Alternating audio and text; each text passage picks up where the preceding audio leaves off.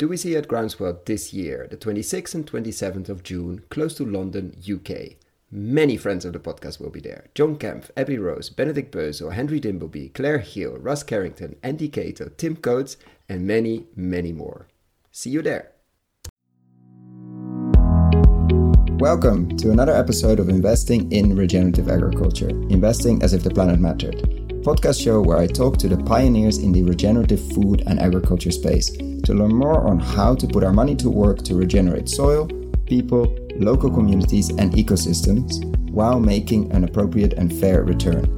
Why my focus on soil and regeneration? Because so many of the pressing issues we face today have their roots in how we treat our land, grow our food, and what we eat. And it's time that we, as investors, big and small, and consumers, start paying much more attention to the dirt slash soil underneath our feet. Before we get started, I've been recording these interviews next to my day job, and I will definitely continue to do so and release about an episode a month. But at the same time, I would love to take this further, share more interviews. There are many more stories to share on investing in regenerative food and agriculture. More depth, improve the quality, maybe even doing some video series. So I started a Patreon community, which makes it easy to support creators like myself. If these podcasts have been of value to you, and if you have the means, I invite you to support me and make this happen. For more information, please find the link to my Patreon account in the description below. And now, without further ado, the interview. Enjoy!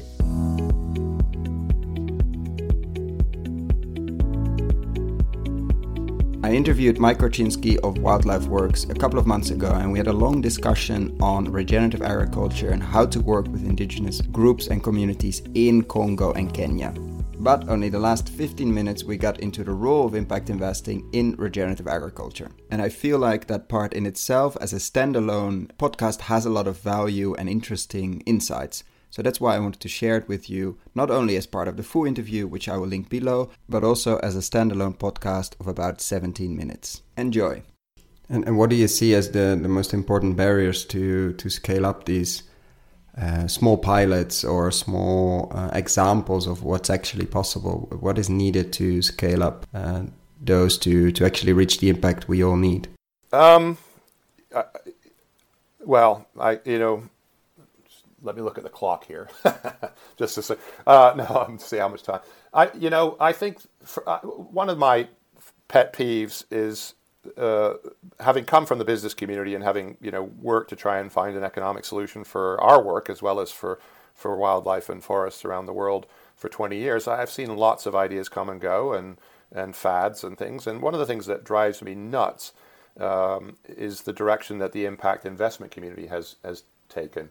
Um, and uh, and I mean, you know, it's understandable. These are investors, and so for the most part, you you you don't start an impact investment community with with activists, you because they don't have any money to invest. You start an impact investment community with investors, um, and so yes, of course, those are investors that have a desire to to be part of the solution. So they're nice investors, but they're investors, and uh, those investors have, have choices in how they invest their money, and, and they want to make sure that their own fortune is sustainable so they can continue to invest. So they, they that's their first priority, and, and maybe rightly so. Otherwise, their their role as an investor will diminish over time and disappear. So so they want uh, so the impact investment community, the activists, and and I don't know who else, uh, the creative folks that wanted to divert investments away from unsustainable investments towards uh, impact investments um,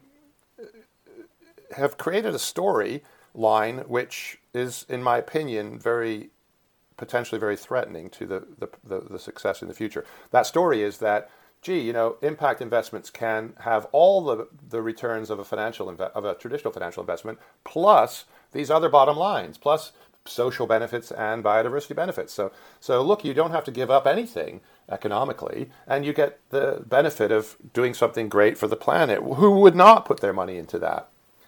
And and so that's been the story in many conferences all over the world for many years now. And so those well-intentioned investors have all said, "Oh yeah, absolutely. Who would not do that? Let's put our money there." And so they all put vast amounts of money, you know, r- really, uh, into this impact investing field in fund after fund after fund.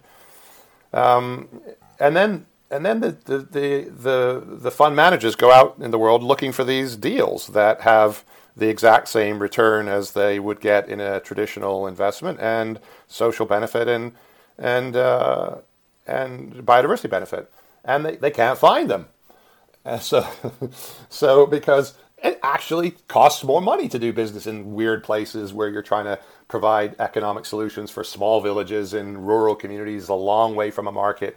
Um, and so these things cost more money and, and, have a much higher risk profile, and therefore, uh, therefore they will they will not they will need for an investor to be able to demonstrate a higher return for the investor to be interested, or the return, the investor has to be willing to offset their financial return with the social and biodiversity return. So, and, and to this point, the story that's being sold to them is that they don't have to make that compromise. And that's damaging because it means the money's not really flowing into true impact investments. It means that eventually, because they were sold on the idea and they made the decision to move money based on the idea that they would get a similar return, in the end, the fund managers compromise, in our opinion, on the impact. They compromise always on the social and biodiversity benefit and maybe not horribly. I'm sure these are all great funds doing good work, but they're not doing aggressive work in, in to solve problems that, that can't be solved without further in, without massive investment. So my concern is really is that problem won't be solved until we stop telling that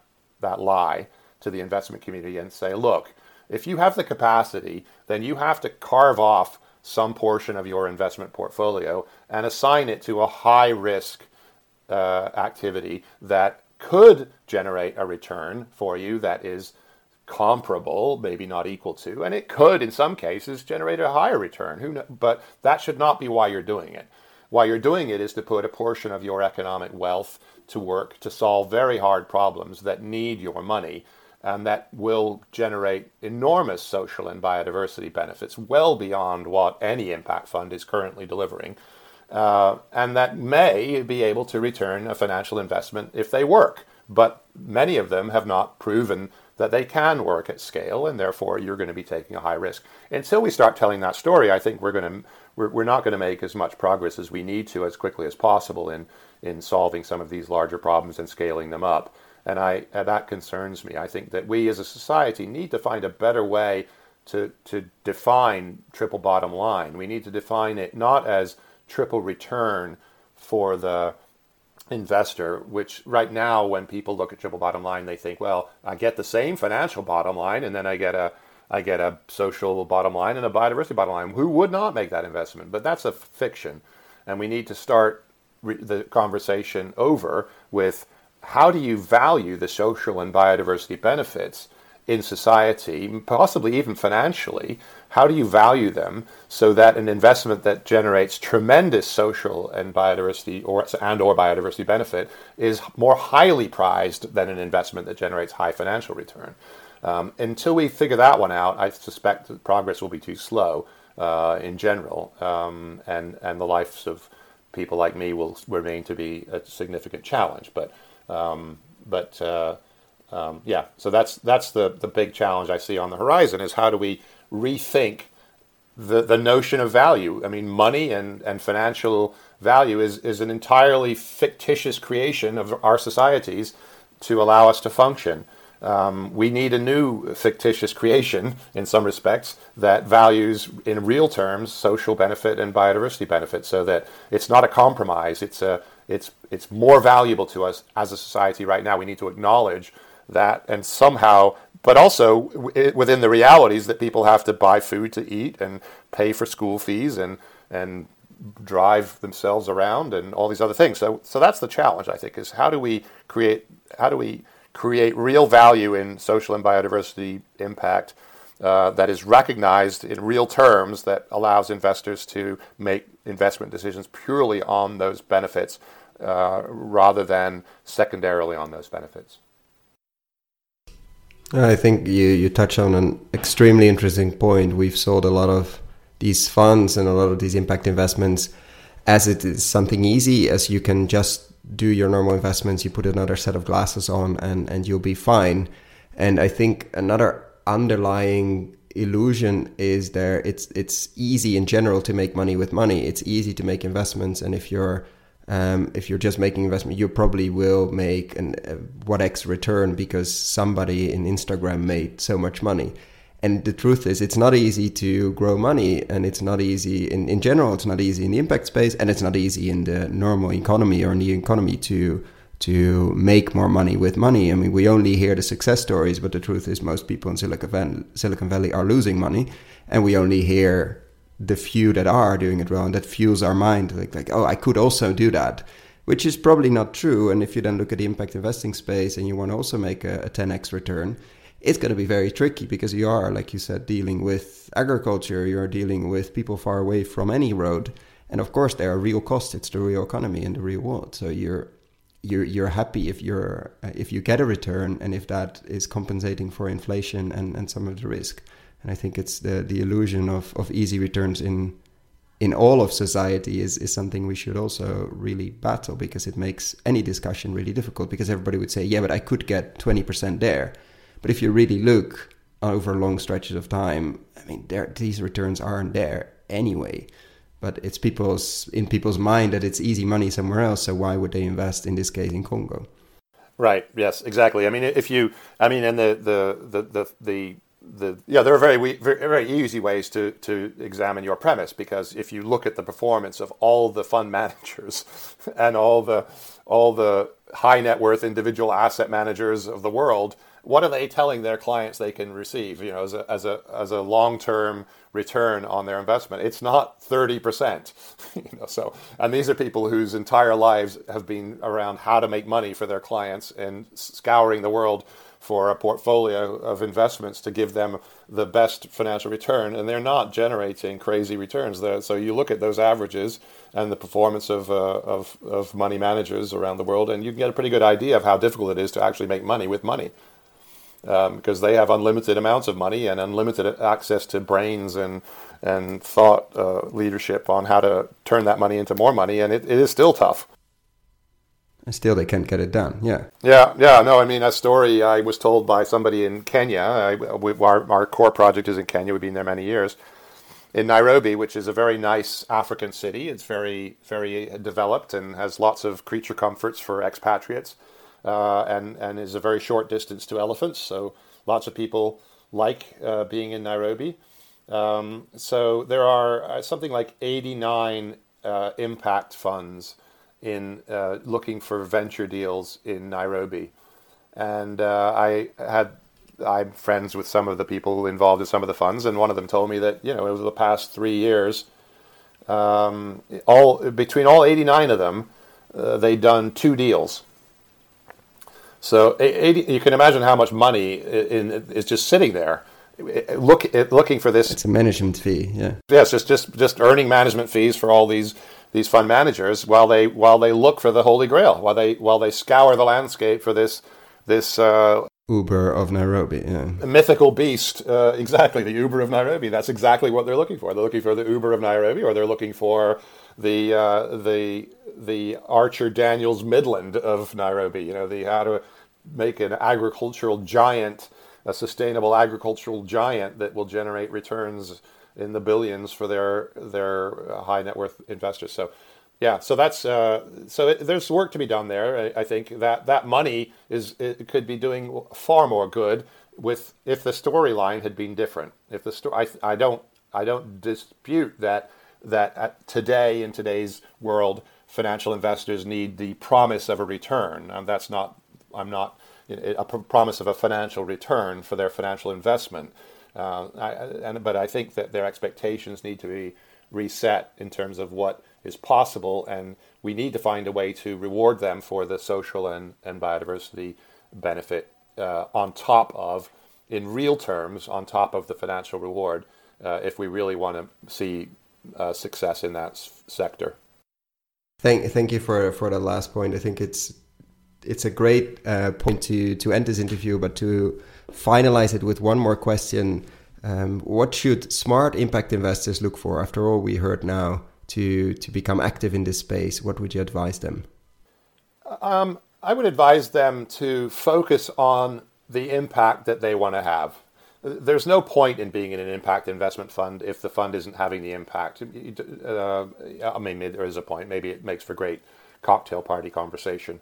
But uh, but I, most of, in my opinion, and from the ones I've met, most of these impact investors, when you get to the source of the money, they truly want to have an impact in some aspect of of life that they have a passion for. Um, and so my advice to them is don't lose sight of the passion you have for the impact you desire and make that requirement the highest order requirement for some section of your some segment of your portfolio and don't let the fund manager come back to you and say well I, you know i wasn't able to find anything uh, because what he's essentially saying is uh, i can't i'm worried about my own job if i can't deliver a financial return to you that is competitive because of what I told you when I established the fund. And I couldn't find anything that creates a competitive return and addresses your passion. That's essentially the long version of what they're telling you. So it's incumbent on the impact investor to say, all right, try again. Uh, don't worry, here's a five year contract. Uh, to go find me these deals, regardless of the financial return. Uh, we'll, yes, we can have a financial return target, but uh, I, I really want to see my fund, my money make an impact on this issue. So go find me deals that address this issue, regardless of the financial return, and then we'll have a conversation about whether or not I'm willing to accept the return, risk, etc. profile of those deals but really focus on the impact. Don't don't think just because you're investing in an education fund that you're going to have high impact on education. Uh, because if you've made the principal criteria the financial return, they'll, the fund manager will find a creative way to call it education and make the return in order to keep their jobs. Um, so I, I think a lot of the onus has to be, which is you know again not opposite of what they were their, the original intent. These these investors wanted to have the impact. The problem is they also wanted to get rid of the problem of finding the deals, and that's where the, the dilemma occurs. They they wanted to hand off the the challenge of finding those opportunities to have that impact, and in doing so, they're now employing somebody to do it for them, and that person has a whole different risk profile than the original investor.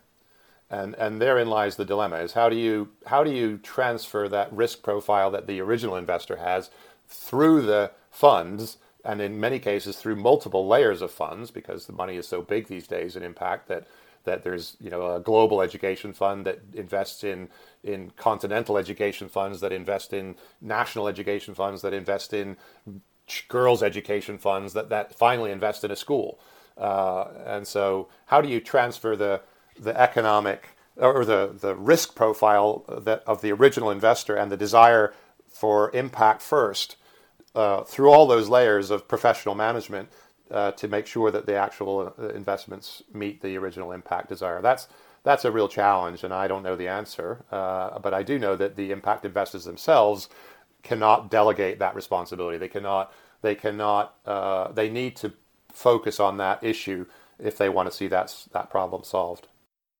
Thank you so much, Mike, for, for this interview. I'm sure we'll be checking in uh, in the next months and years to see on the progress, and we'll hopefully have a have more of these conversations. Thank you. You're very welcome. Thanks very much, Ken. You just listened to the last part of the interview with Mike Korchinsky, the CEO of Wildlife Works, where we discussed the role of impact investing in regenerative agriculture. Please come back soon for more of these interviews. If you found the Investing in Regenerative Agriculture and Food podcast valuable, there are a few simple ways you can use to support it. Number one, rate and review the podcast on your podcast app. That's the best way for other listeners to find the podcast, and it only takes a few seconds. Number two, share this podcast on social media or email it to your friends and colleagues. Number three, if this podcast has been of value to you and if you have the means, please join my Patreon community to help grow this platform and allow me to take it further. You can find all the details on patreon.com slash regenerative agriculture or in the description below. Thank you so much and see you at the next podcast.